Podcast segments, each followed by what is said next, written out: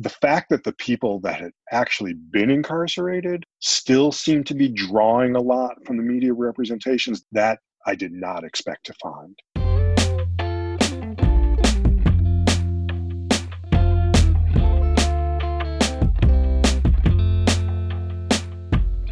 Hello, welcome. This is the Dr. Junkie Show, and I am Ben Boyce, your host.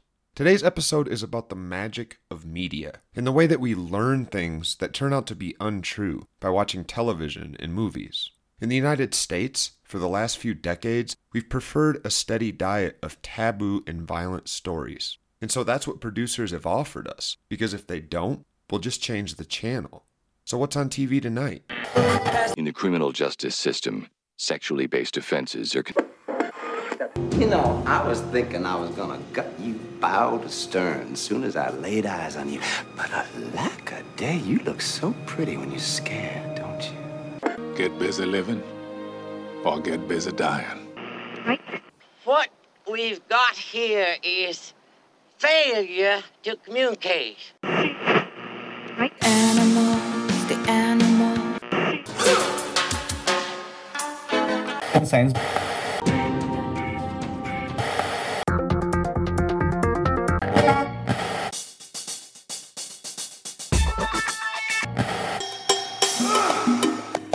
Prisoner number 98V238, Alexander Vogel. Convicted June 1st, 98. Two counts, murder in the second degree. Sentence, 50 years. Miami has a new breed of criminal. Researchers have been looking at violent television and video games for decades, trying to blame bad behavior on programmers and distributors. But the correlations are sketchy at best. Most of us aren't going to watch a violent attack on TV and suddenly develop a desire to kill people. Crime and violence aren't compelling because we wish to ride along on exciting murders. They're compelling because the fear of violence fires up parts of our brain that make us engage with the story. I feel like evolutionary theory has been coming up a lot lately on this show, but here it is again. Humans evolved to be interested in just two simple things avoiding danger and achieving satisfaction. Producers are simply hotwiring our evolutionary desire to avoid danger or to have endless sources of satisfaction. So, the good news is exposure to violent video games or images won't make you any more likely to commit violence. But the bad news is that it does make you more likely to expect violence. Whether we watch the news or primetime laugh track comedies or Hollywood blockbusters or unrated hyperviolent spectacles like horror films or Fargo, we come to believe that violent crime is much more common than it actually is. That's the real danger of these productions. They don't make us more violent, they make us think that others are more violent. And when we think that others are violent or dangerous, we tend to support policies that disenfranchise them or even lock them away. We're not confused because we're dupes, it's because we're human. When you think about something, it affects your state of mind, your emotions. You can't see a murder, fake or real, and not think about a murder. And what we think about affects how we feel, how we react, how we believe. If murder is on your mind all day, you're more likely to expect it as a normal part of life. It's called cultivation theory. What we see in media gets to us, it teaches us things about the world. My guest, Bill Yousman, will talk about George Gerbner, the researcher who coined that term. Gerbner's research focused on what he called publics, groups of people who don't ever necessarily meet each other, but whom use similar stories to make sense of their lives, usually books, but more recently, television, film, Netflix, Twitter, TikTok.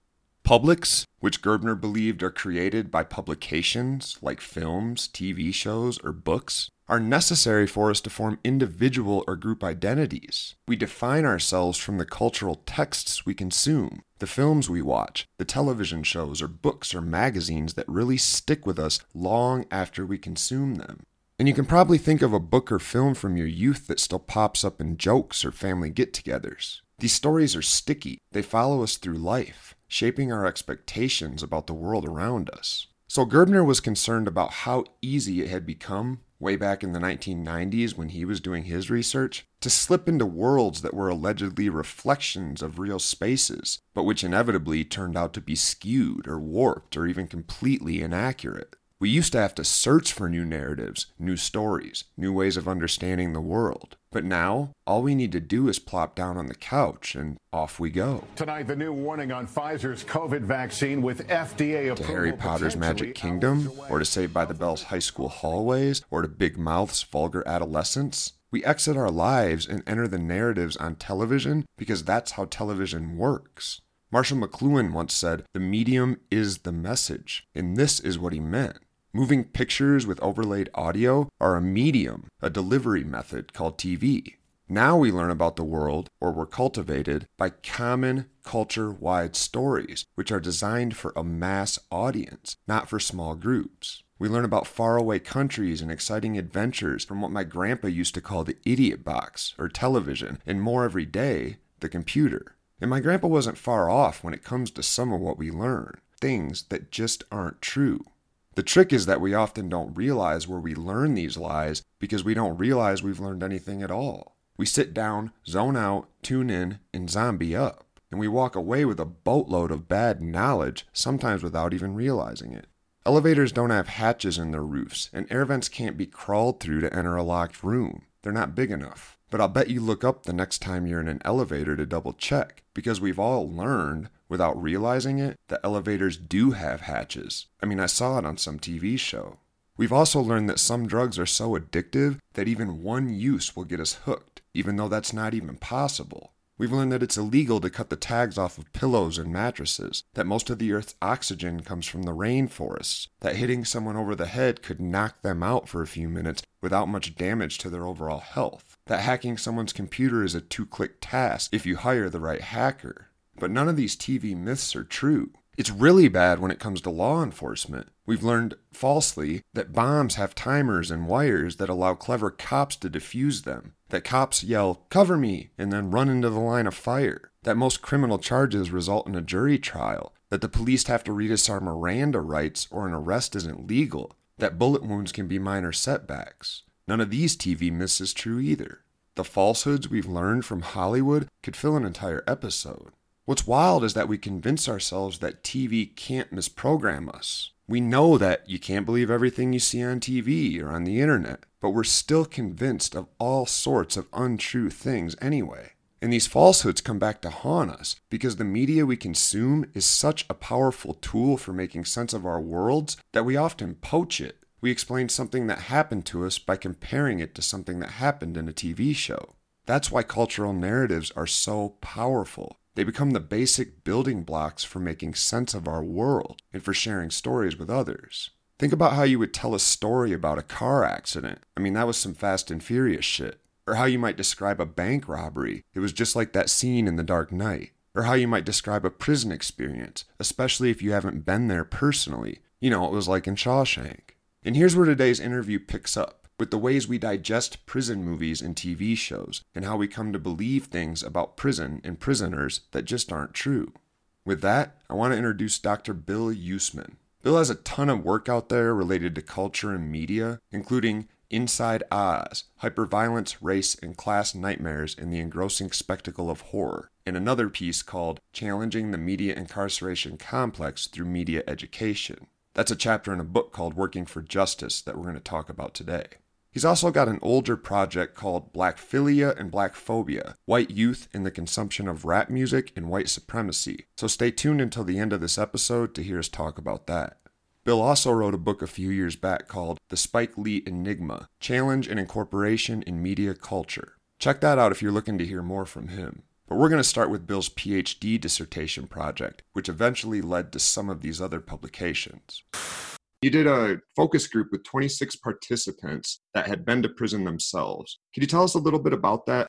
Yeah, so that actually started out as part of my dissertation when I was doing my PhD at UMass Amherst. And I had decided that I was interested in both the representation of prisons and prisoners on television, but also what the social impact of that was and how it was influencing public opinion and the public imagination about incarceration My dissertation advisor was a guy named Michael Morgan who worked closely with George Gerbner in all of the cultivation research. And the way they operated is they did content analysis of television and then broad based surveys of audience perceptions to find that the heaviest viewers of television tended to accept the, the television version of reality rather than the actual world that they were inhabiting right outside their door.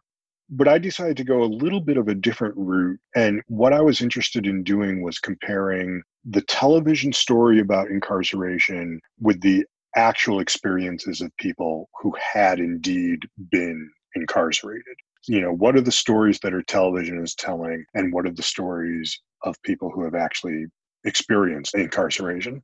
And my initial instinct was to try to get inside prisons to interview people who were currently incarcerated. And I just had like a lot of obstacles to that. Anybody who does this kind of work, you've probably experienced it. I know Stephen has experienced it, Stephen Hartnett and many others. Um, they still won't even let me in to volunteer. I've got a bit of a bone yeah, to pick and I'm struggling. It's hard enough to start no, agreed. It's hard enough to start educational programs, but once you even mention the word research, they often don't want to have anything to do with it. I actually think it's a task for prison activists to take on a freer ability for educators and writers and journalists and scholars to get into the prisons and talk to the people who are actually incarcerated. I think that is a really important thing. The last thing that you want in a free society is a system of incarceration where everyone is hidden away and you don't have access to them and they don't have access to the outside world. So instead, what I was able to do is I was able to hook up with an organization that worked with people who were coming out of incarceration, basically a day program where as condition of their release on probation or on parole or having finished part of a sentence, they had to report daily to this facility. And there was programming there for them in the facility. They got a chance to work with social workers. They had some groups. They had the ability to get some job counseling and those kind of connections and that kind of thing. And they were really open to me. Their only thing was, we're not going to force anybody to do this, which I was perfectly in line with. But anybody who wants to talk to you, we're okay with letting them talk to you. Then we wanted conditions of anonymity as well. So, you know, no one's real name was used or anything. And so, what I would do is, you know, once a week for a while, I would just kind of show up and say, Hey, I'm Bill. You know, I'm doing this research project. Anybody want to talk to me about what your life in prison was like? And, you know, there was some suspicion to it that I completely understand. Some people were just like flat out, I don't know who you are. I'm not doing this. And I was like, that's fine. That's absolutely acceptable. But then other people were down for it. So some days, maybe two people would come and talk to me. Other days, you know, I would have as many as six or seven. And I did that several times and I recorded. They gave me permission to record the interviews. That in of itself might have turned some people off, but it was mm-hmm. important for me to get their actual words. So then we t- transcribed the interviews and I was able to look closely at the things they were saying. One of the major things that I found, which I expected to find, is that the stories of television were very, very different than the stories of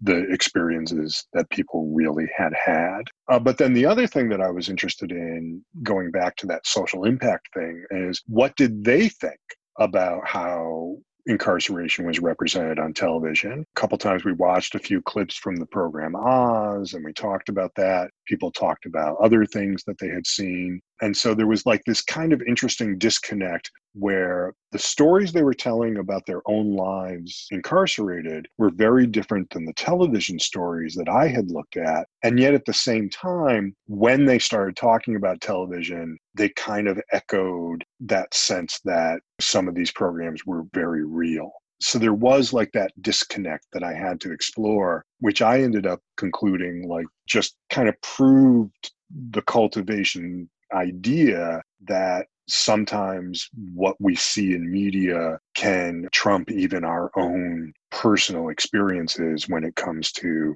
our imaginations about what our lives are like.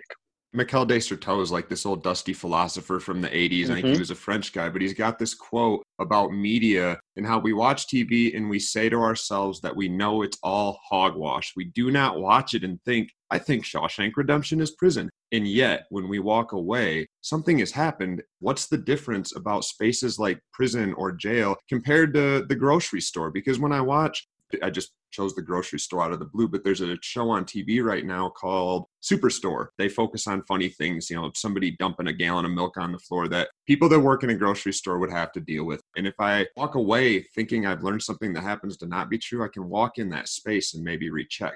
For most people, even though the US incarcerates, you know, millions of people every year, it's still a relatively small percentage of the population that will ever actually experience incarceration themselves. And of course, that depends upon demographics and race and class and gender and all that stuff. But the less likely it is that we will have daily experience with something, the more likely our perceptions of it are going to be framed and influenced by what we see in film and television. You know, I think war is another example of that. A relatively small percentage of the population will ever actually get involved in um, military service. And yet, if you stopped 100 people on the street and asked, Do you think you have an idea of what it's like to be in a conflict in a foreign land? I think a lot of people would say, Yeah, that they do think that they can picture that in their heads. That the old political scientist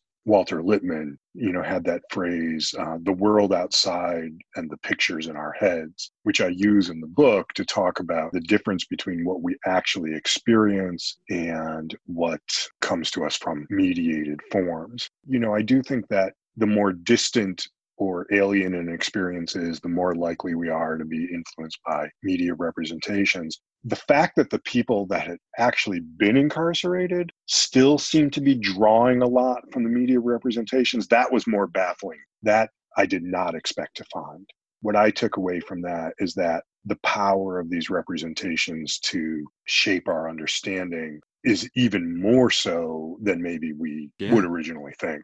And many of us have recognized from living in this culture that if you really want to help somebody understand something that they don't really understand, or you're trying to get a message to them, if you can quickly appeal to another narrative that they already know, if you say Tom Sawyer or Shawshank Redemption in our society, you have a pretty good shot of somebody suddenly blinking and getting a bunch of mental pictures to pop into their head. So that was the advantage of recording the interviews and you know then being able to transcribe them and and see the actual words that they were using I don't have any of those specific documents on hand, but I do remember one particular occasion where one of the guys started talking about a movie he had seen. And he went into really great detail about this movie, about these two guys who were incarcerated, and one of them ends up stabbing the other guy. And he was relating it almost as if it was something that he had experienced himself. There was such detail, and it had obviously made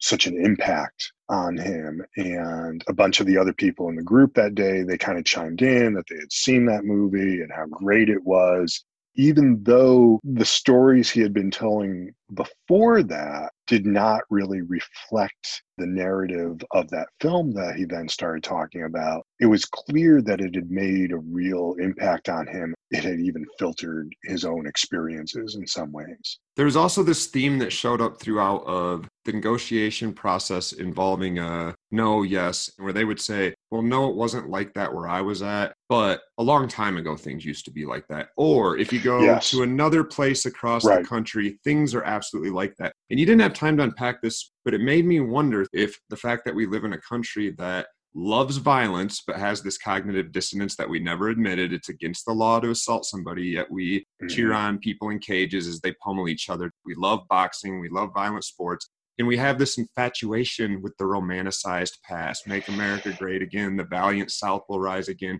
if these are two more tools that are so vital to making sense of the world no, I, I think you're onto something there. A phrase that came up was back in the day. You know, back in the day, that's what prisons were like. And I, you know, I didn't want to challenge them. I was much more interested in just hearing how they articulated these ideas. If I had pushed back a little bit, I would have said, well, how do you know that? You know, how do you know that this is what prisons were like 30, 40 years ago if you're only 27 years old or 28 years old? Or, like you said, they would talk about other institutions that they knew people who had been in these other institutions that were much more violent or much more dangerous or that sort of thing.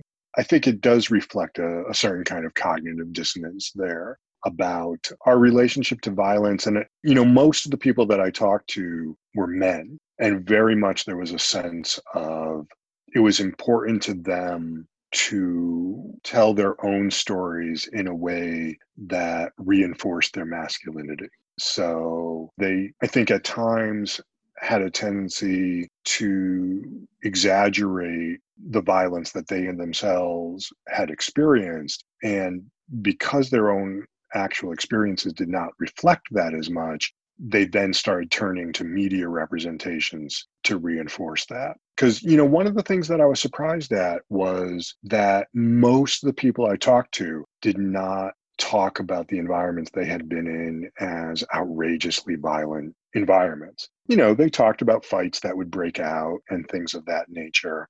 Now, I didn't have access to people who were locked away in the bowels of maximum security prisons where you would expect the most violent criminals to be. But I did talk to people across a range of institutions, minimum security, medium security. Some had been in some maximum security facilities. But there wasn't this sense that riots were constantly happening or people were constantly getting stabbed in the showers and in their yeah. cells, which is such a huge part of the television narrative about yeah. what prison is like. Yeah. And that's not to say that prisons are not violent environments because they are.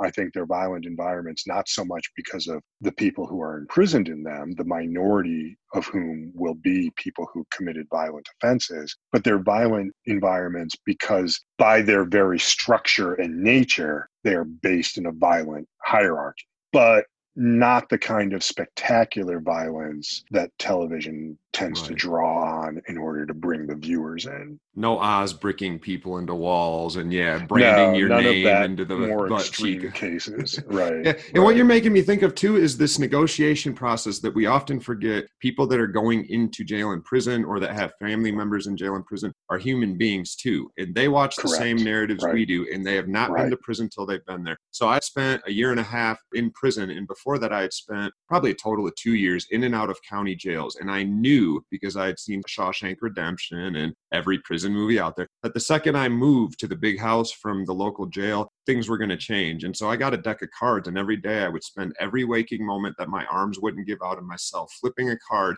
and doing the amount of push ups on the backside. I started starting problems with other people in my pod in the county jail in this effort to like get myself used to conflict. I tried to change who I was because I knew look, dude, you're getting ready to go into jail and they're going to chant fish, fish, fish the first night. And you're going to be victimized unless you become a victimizer. So we all go in there with the same belief and we try to harden ourselves up and we expect it but we're still human beings. So we don't run in and start punching people. We're just always on guard. We're in constant trauma mode. And then some of us get out and the day still hasn't come where the whole prison erupts in a riot because it usually doesn't. We're all stuck in the same terrible situation, but by and large, we make it work. And now we're left with a choice. Go home and tell your people I had the softest, weakest prison experience of anybody ever, or the most powerless time in your life. You're locked in a cage. How are you going to tell the story? Take back some of the power for God's sake. Tell it that maybe you got lucky or you masculined your way through those, you know, really tricky ones so you didn't have to draw blood. But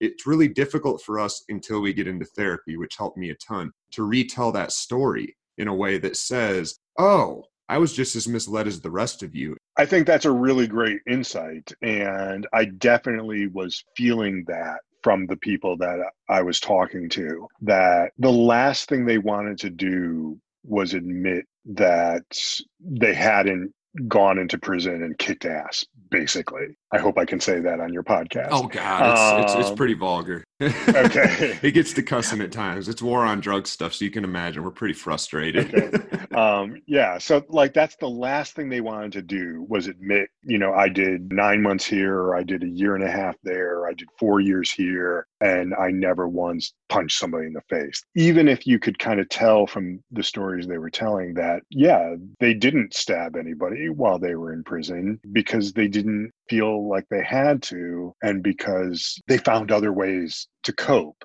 but it's not reinforcing of that hypermasculine image to say I found other ways to cope. When things looked like there was a lot of tension, you know, I went into my cell and just read. Yeah. Nobody was going to admit that though, you Yeah. know. Yeah, and this the saying is do your time. The second you get there, all the old heads, all the people that care about you at all say do your time, do your own time, lay back and let it go. But we're still carrying around with us if the shit hits the fan. I mean, I got to survive. And again, the majority of it's rubbish, but we know that hey, this is life or death. I'm not going in there unprepared hoping that all the movies are wrong. I've been told that there's some truth to Right, these. exactly. The story that we get told all the time is you go in and the first thing you do when you get there is you find the biggest guy and you walk up to him and you punch him in the face. There's Who's bigger guy. actually going to do that? Right. Right? Yeah, and there's a bigger Um, guy you didn't see that was probably his friend. I mean, it's yeah, it's just Yeah. A, you nailed it. It's a torturous place Right. where powers all misarranged. I mean, really, what you're there trying to do at first is just figure out what the hell is going on and why it isn't what you and were be told. low key. Yeah, right. Yeah. Do your time. The last thing you want from most people is to call attention to yourself. That's not a sexy story to tell. No, it's not. And that's actually Right. where we start to talk about textual or cultural criticism, which is this idea that we look at Oz or we look at Prison Break or The Shawshank Redemption and we start to talk about who cares? What's the problem? If I watch Superstore, to go back to the common space where most of us go all the time, although it's COVID, some of us are picking our groceries up, but spaces we're familiar with, it's not that big of a deal if somebody lies to me and they put the ceiling in those stores at like a thousand feet in the air. I can walk into a Walmart here in town and look up and realize, oh, well, that was wrong. The misrepresentations of prisoners are way more insidious. What do we usually see when we see a character in prison on TV or in movies? Well, usually they're focused on violent criminals because that's dramatic and it's spectacular. But you know, I know, people who do this work know that that's actually a minority of the people who have been imprisoned. Yeah. Most of the people who are in prison are in prison for low level, non violent offenses. Big portion of that is drug offenses. But so often, and this is another insight from cultivation theory, television and the movies retreat to violence because it's an easy story to tell. And it's a story that looks the same around the world when you're trying to sell these products in the international market. It's a lot easier to sell a violent story than one that might be more culturally grounded or culturally specific or culturally complex. So they tend to focus mostly on violent criminals, which in and of itself is a misrepresentation proportionately. And then they jack that up even to, you know, another extreme where it's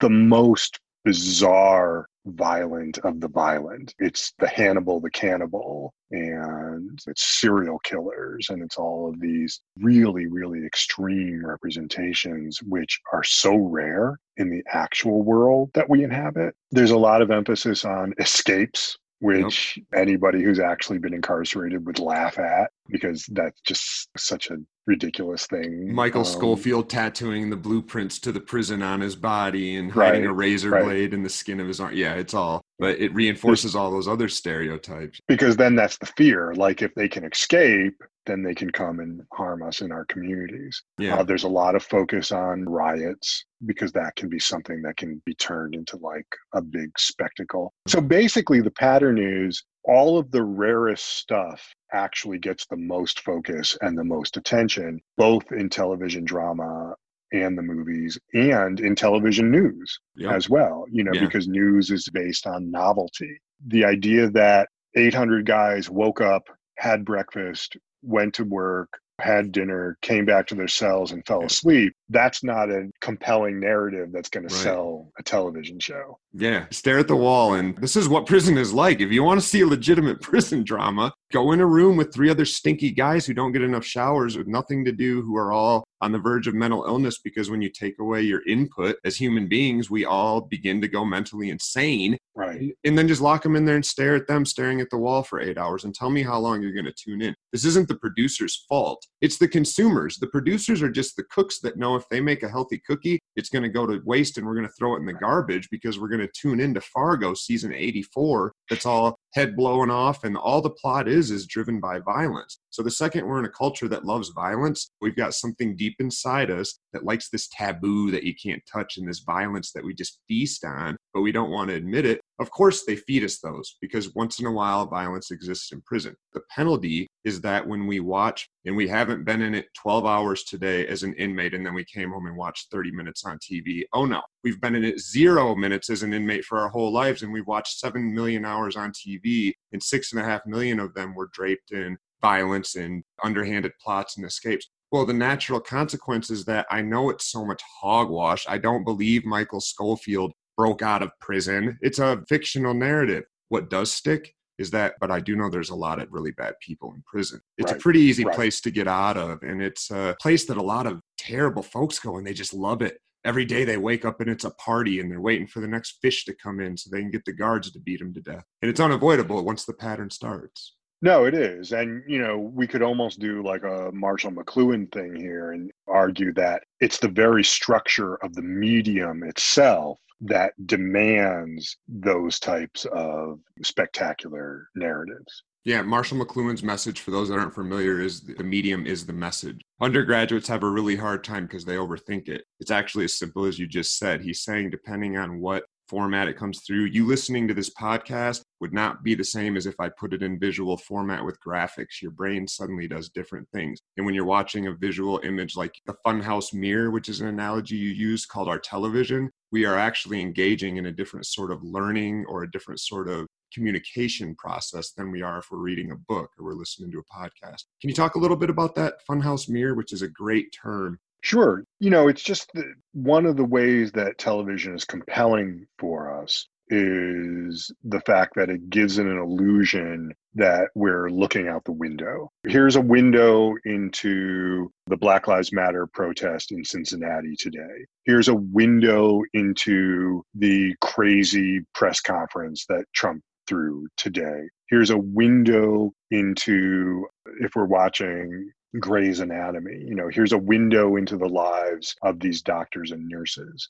But it's not. It's a constructed narrative in both news and drama. When they go to do the Rachel Maddow show tonight, it's not just going to be like, hey, let's send our cameras anywhere and see what's happening in the world today. You know, there's a script, it's very carefully laid out. This is what we're going to talk about. This is what we're not going to talk about. These are the words we're going to use. These are the images we're going to show. What we end up getting is I'll use the word distorted, but only because it's distorted if we forget that it's a construction which the medium itself is designed to get us to forget that it's a construction. It wouldn't be as powerful if we didn't take it as reality in some ways.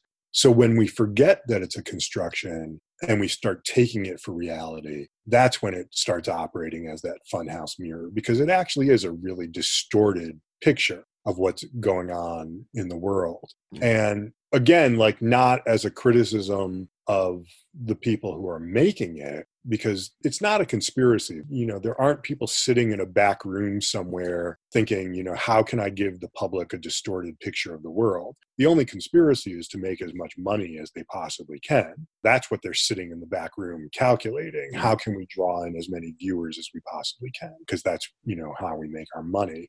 But it is a distortion in terms of it's not the real world. You know, sometimes I talk about that Rene Magritte painting, which is a very realistic drawing of a pipe, but then above it in French says, This is not a pipe. And the name of the painting is The Treachery of Images. You know, that images the treachery is that they draw us in to make us think that they're real, but they really are never anything but the image. Mm-hmm. So when we forget that the television shows, news, drama, comedy, the movies are images, that's when that funhouse mirror effect yeah. can kick in. And you can't help it. And it's worth pointing out again, right. we're using terms like forget sort of loosely because you never forget, just like De said. Right. We know it's hogwash when we turn on Nurse Jackie. Nurse Jackie was like a, an addiction drama, which is the exact same thing. We could look at it with ableism, with people that are able bodied and dramas that focus on disabled identities. We could look at it at any area where people don't always have a natural relationship to whatever the space that's being explored is. And addiction's another big one that this podcast focuses on a lot. It's really easy to yank some hot stereotypes out about this is what detox looks like. Oh, and you're curled up in a ball. And this is what addiction looks like. You're always running around stuffing five pills at a time into your mouth and chewing them up and snorting stuff up your nose. And once a month, you have an overdose in the back room. You're breaking the law and committing federal felonies. Like, sure, those things all happen. And if you take a group of 700 addicted people, you could probably find an example of all. The trick is to keep us on board. We want to turn on the show and then go away for 45 minutes while we ride with those characters. And if you don't keep me tuned in, if you don't keep me forgetting that I'm watching TV, well, then I'm going to remember I'm watching TV and I'll think about something else I'd rather do. And every year, this gets a little bit more intense as we get this fractured media environment. The competition for your attention used to just be one dimensional, and now they're to the point where they realize we'll turn on our TV, we'll open our laptop, and we'll pull our phone out. And they want to keep us on all three, right? Because they've realized they can slice this attention into small pieces and profit from it. It's not that these are bad folks, they're really good cooks, and they're selling us exactly what we want the question we just finished the semester our last class is tomorrow morning in a class i teach called prison communication and social justice and this is when i always get these questions that are like what are we supposed to do in our culture, whether you're talking about racism or sexism or patriarchy or ableism or the war on drugs, classism or poverty, any of these oppressive systems that are much more interconnected than we'd like to admit, we are not to a point where we can start to really come up with legitimate solutions because we haven't culturally admitted the problem. The United States has been built on saying racism solved since before the 13th Amendment came out. And then ever since, people have said, oh, we're so woke, pat on the back. And 50 years goes by, and then their grandkids look back and go, you guys were monsters, but we're woke. If you can convince people of three things that there's a problem, that they can't avoid it, and that it's about to show up at some unknown time, this is from your work in Working for Justice, that you can basically push forward any sort of proposition. And I'm doing a lot of work on finishing a book up about the roots of the war on drugs. The original manufacturers of this new system called the war on drugs that before never existed got together and said, look, you can buy heroin at the grocery store, and most of the people that are struggling with addiction are just fine. It's so cheap, they're not poor. They have people around them, and it's labeled, so they're not overdosing. Many of them still have full time jobs. How are we going to outlaw this stuff? And what they did is convince people there was a problem, that they couldn't avoid it, and that it was about to show up and hurt them at some unknown time. With the war on drugs, they did this with race. They convinced them that the problem was not the heroin, but the people that were using it were going to threaten this system of white supremacy we had. How do prison dramas do these same things? Well, you know, interestingly, also through race. There's very little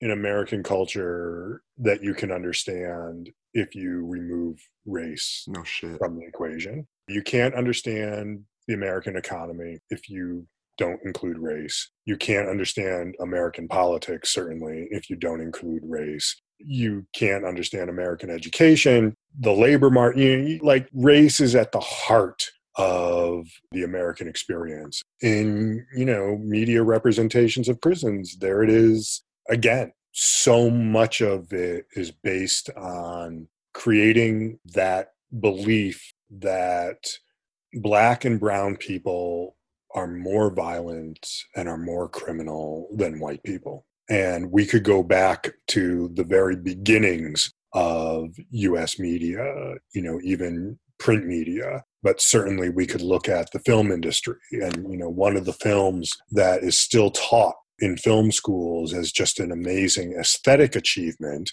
and technological achievement, and it was, but the film is also a celebration of the rise of the Ku Klux Klan, D.W. Griffith's Birth of a Nation. which many people will talk about as the first major motion picture, the first major film in the way that we think about film now. It was about the rise of the Ku Klux Klan as this heroic force saving white society in the South.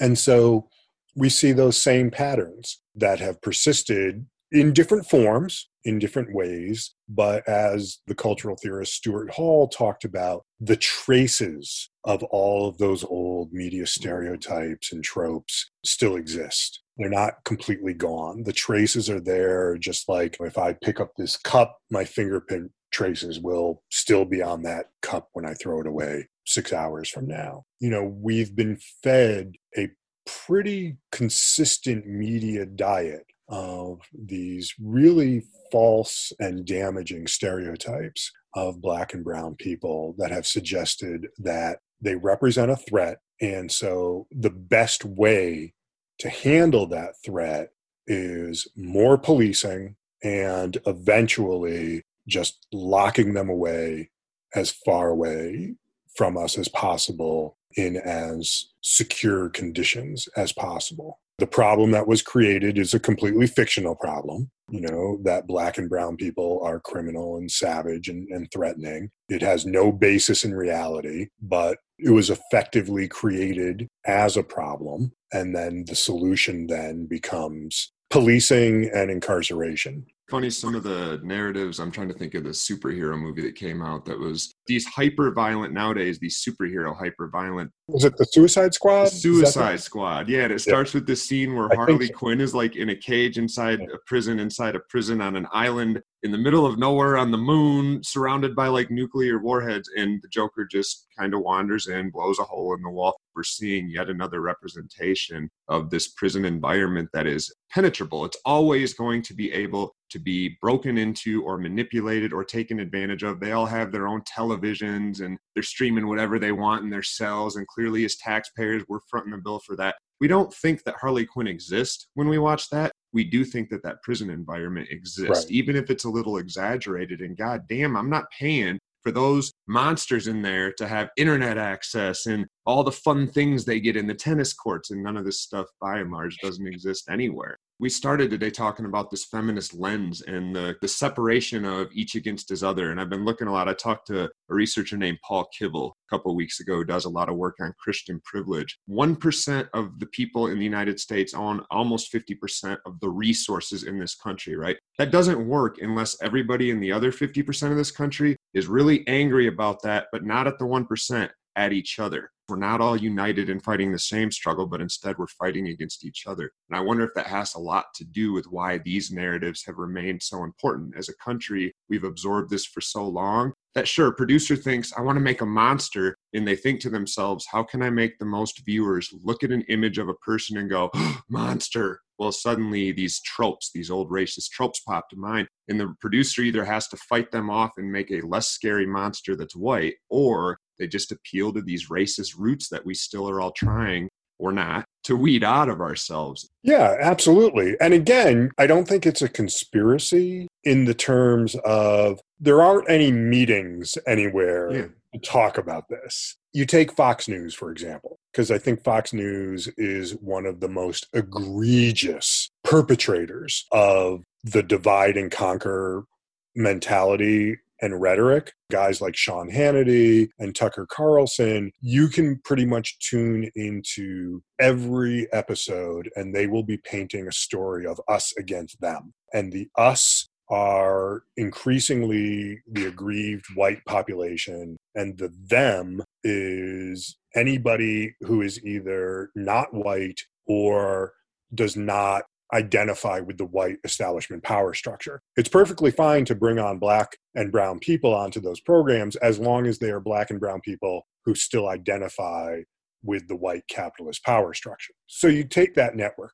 They don't have meetings at that network to talk about how can we divide and conquer the American people so that they're angry at welfare recipients instead of billionaires. That's never going to be on the agenda for the meeting. The agenda for the meeting is always going to be how do we beef up our ratings? And what Fox figured out, and you got to give them credit, if not for their mission, you have to give them credit for their business acumen. They figured out that there's a large market in appealing to white grievance. And so they just totally zoomed in on our demographic is going to be older for the most part, not always, but for the most part, older white people who are uncomfortable with the changes that they see happening in the world around them and who find a voice in the guests and the hosts that they watch on Fox News. If you really, really want to understand the Fox News audience, actually don't pay any attention to the Fox News programming. Look at the Fox News advertisements.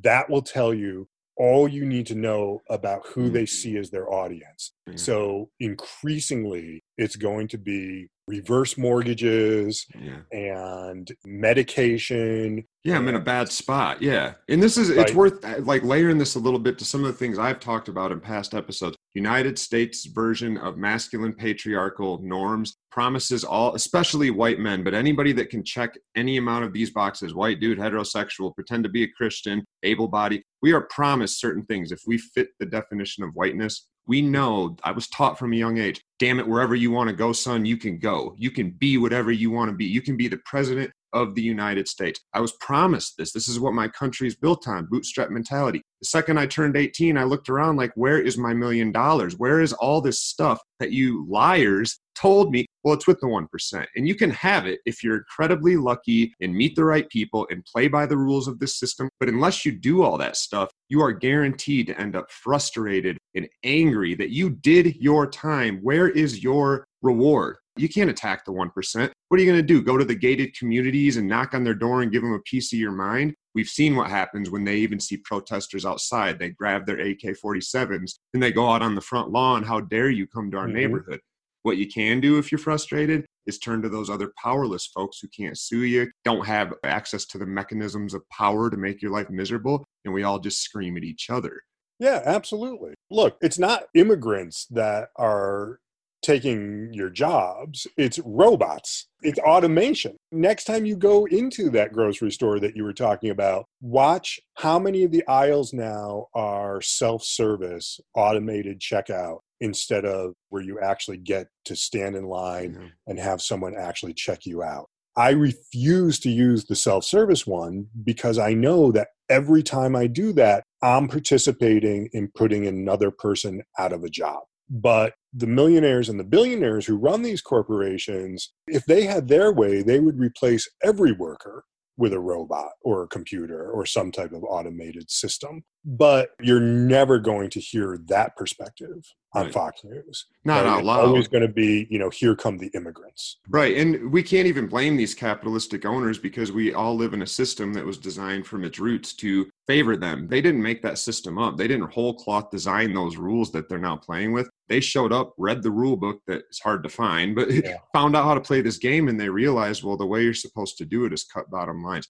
This happened repeatedly in our past. We went from industrialization and those jobs started going away. We've had upheavals in jobs that used to exist. Nobody climbs up mountains and cuts ice out of the ground for a living anymore because we have refrigerators, but those people didn't die. We evolved as a culture and we realized we had to monetize and pay for other things and value other jobs. And it may be time for us as a culture to recognize that this Trump movement and all this madness we've seen that a lot of us were like, Martin Luther King Jr.'s moral arc just had like a sledgehammer taken to it and it was bent up in the air. What's going on? That yeah. may be these death pangs of people who are realizing not only have I never gotten mine and I'm frustrated, but now things are changing but I'm not on that list. What's up with that, right? You don't get to pass me and still be disenfranchised, but a little less disenfranchised as opposed to joining forces. Right. This may a good time too. I want to ask about like your ideas of solutions between what you call media literacy and media education, media activism, or anything else that may be on that list.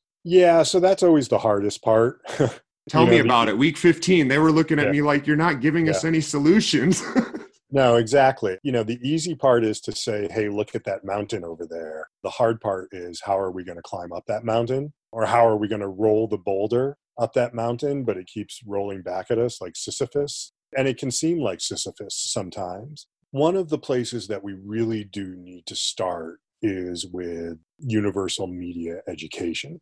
media plays such a huge role in all of these other issues, in shaping our perceptions of the world that we live in and the people around us, that we have to really start focusing on educating a population that understands how media work, understands the economics of media, understands how stories are constructed, understands how images are constructed, and understands the social impact, the effects of the media that we use. Increasingly, what I see as the major problem that we're facing as a society, it's the problem of disinformation and propaganda.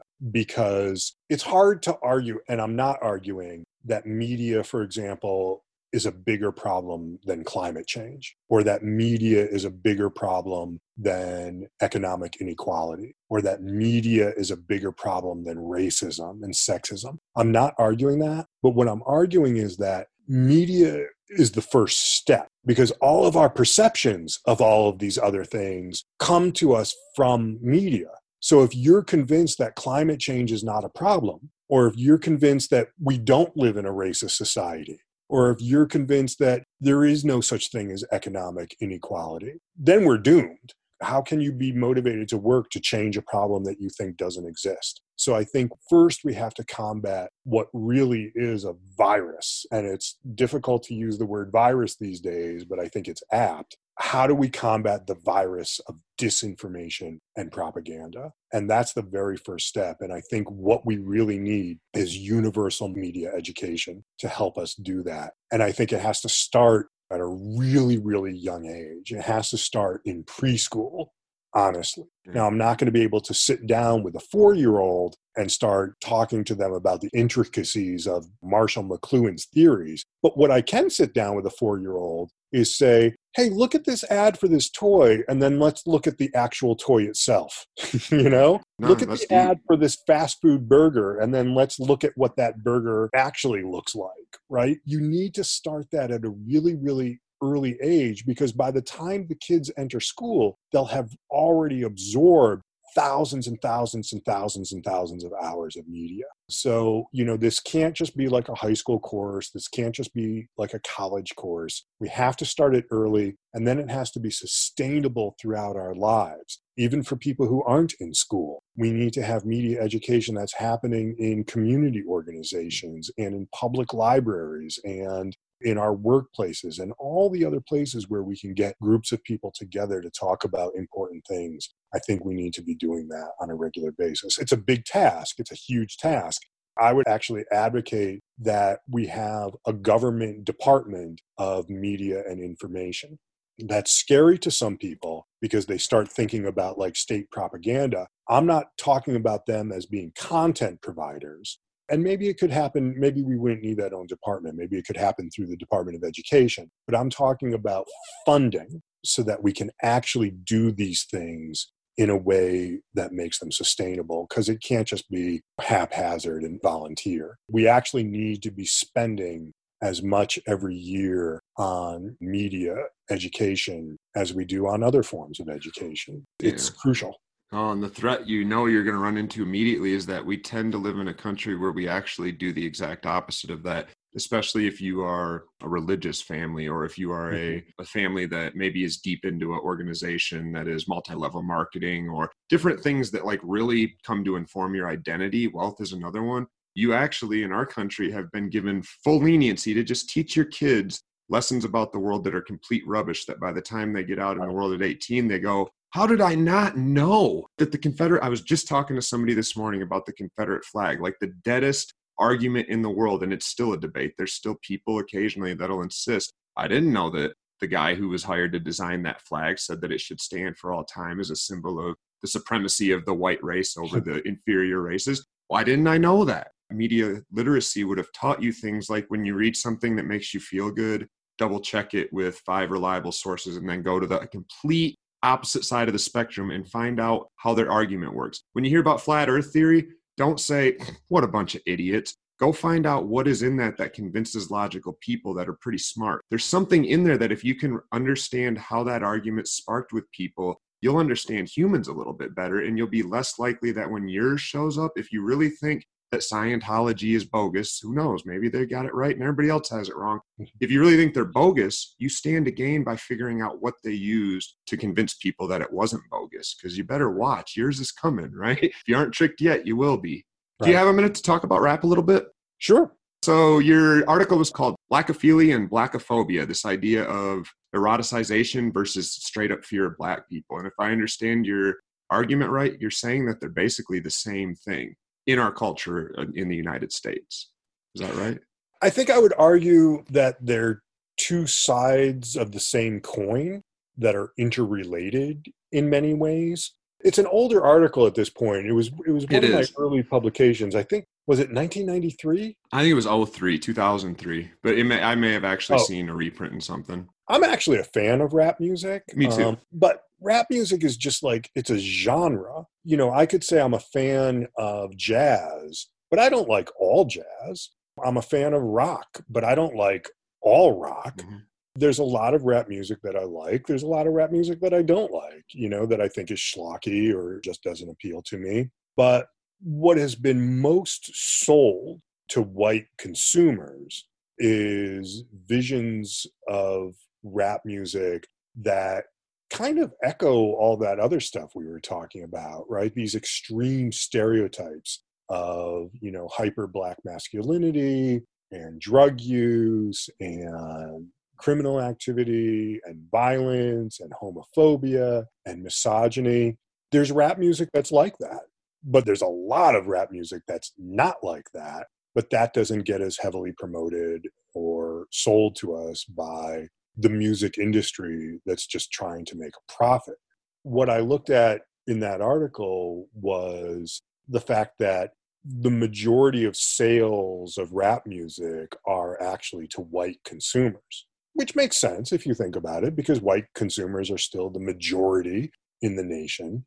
But it's very easy to have racist attitudes about black people while simultaneously loving and consuming black culture. So I actually start that article with an excerpt of dialogue from Spike Lee's Do the Right Thing, where one of the white sons in that film is is talking to the character played by Spike Lee named Mookie, the pizza delivery guy.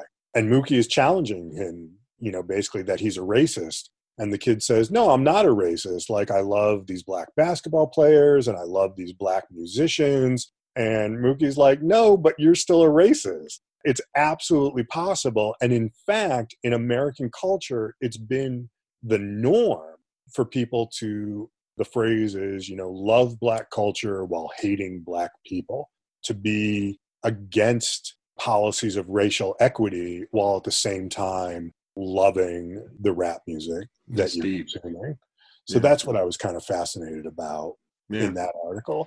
I was drawing this argument that both the support of racist policies and the consumption of certain types of black culture are two sides of the same coin of white supremacy. Yeah. And I see this link to your other work with prisons, which is that two things. The biggest consumers, the ones that you got to market to if you really want to make the most money you can, is white consumers, white middle class consumers. And with prison movies, this means, well, then sell them the cookie they want, give them the violence and the sexual misconduct and all that taboo stuff. And with rap music, if you look hard enough, you will find the worst rap music you could imagine. It will be about staring at a wall or walking down the street. Boring, right? The beat will be whack or you can find hyper masculine, hyper violent. Also, I mean, you can find anywhere on the spectrum. You can find it mixing with country music, rock music. You can find it Christian oriented, and it's all about Jesus. The ones that sell, just like the movies, the ones that the white people show up and they're like, "I'll spend my coin on this one." He talked about this in that same paper. DMX with his shirt off, covered in blood just dripping off him. And I think the name of that album was called It's Dark and Hell is Hot. Even this allusion to like evil and the demonic forces and all the stereotypes that bring you right back to how cocaine was originally outlawed in our country with this lie that black men that were under the influence of cocaine could be shot by 38 caliber guns and they couldn't be brought down. So that police officers around that time switched to 9 millimeters into 40 cals. That's right. the same imagery that's always resonated with white america. And we don't talk about it so much more now because the resonation takes place quietly but we talk about it with our coin. Those are the albums that get bought most often by, again, white consumers. I'm hoping that since that article came out, it's almost two decades old now, which is amazing to me because I still think of myself as 29, uh, even though I'm I'm long, long past that. But I'm hoping that maybe that's starting to change a little bit. You know, now you have artists like Kendrick Lamar yeah. and Childish Gambino who are getting a lot of attention mm-hmm. and who are very, very successful, who are giving us something a little different than the types of artists that I was talking about. You know, but you still see article. Common doesn't have as easy of a time selling an album necessarily as somebody that can come out and just lean into those hyper masculine stereotypes. And that's maybe the damage is I think back to you'd mentioned this too, like this idea of minstrelly. And if you're not performing right. The worst stereotypes that about black folks that I've always just heard and known my whole life, if I can't see you perform that, I may be more likely to go up the record rack. I'm aging myself too and choose another album that does a better job of giving me this racist image that I've known all along is true and put it to a wicked beat and then let me steal that part of culture because to go back to what I said about being a white man, I was raised to know go wherever the hell you want, take what you want and leave the rest. This is a culture of domination and I am the guy that can be president, CEO, millionaire, whatever I want to be. Part of that is take it and if you want it, use it, right? Yeah, absolutely. Any final words on drugs? We didn't talk about it a ton today, but drugs, the war on drugs? Well, you know, just that it's been a key weapon in that divide and conquer mentality that we were talking about a little while ago. If you want to understand racial discrimination in the United States, the war on drugs is a great place to start. Yeah. It's not the whole picture, but when you look at the likelihood of a young white person who's in possession of cannabis going to prison versus the likelihood of a young black person in possession of the same amount of cannabis going to prison that's a foot in the door to understanding racial discrimination in the united mm-hmm. states if you go back a few years and you look at the policies that they passed making the consequences for possession of crack cocaine so much more intense than the possession of powder cocaine. That's another insight into the racial discrimination of what I think is more accurately described as the criminal injustice system in the United States because we don't have a criminal justice system. We have a criminal injustice system. Well, this has been fun, Bill. I really appreciate you. I imagine we'll do I it again sometime in the future, you. but thanks for sitting down and talking. Again, that was Dr. Bill Yousman, and he has a ton of work that we didn't have time to talk about today, so check him out. And the next time you turn on your favorite TV show or your favorite podcast, keep in mind Bill's analogy of a funhouse mirror. And try to think of TV not as a window to reality, but as a deliberately twisted snapshot of one perspective, edited, polished, and scripted to keep you and everybody else watching. TV shows nowadays are so good that even those who have been to prison, people like me, use them to tell our stories because they put a mental image into the mind of whoever we're talking to about a space that they've probably never actually been inside. Unless we watch closely, and even then, we're likely to be misled by the TV and the movies and the podcasts and the media we consume. And when we learn over and over that prisoners are dangerous, violent monsters, or that drug users are thieving, selfish sinners, or that elevators have emergency hatches, we naturally support policies that align with those beliefs. With the elevator, it's no big deal. But with the war on drugs and the prison industrial complex, that means supporting tougher laws, longer sentences, stricter prison environments. Prisoners don't need any of that stuff, and neither do taxpayers. Love yourselves and the addicted people in your life. I'm your host, Ben Boyce.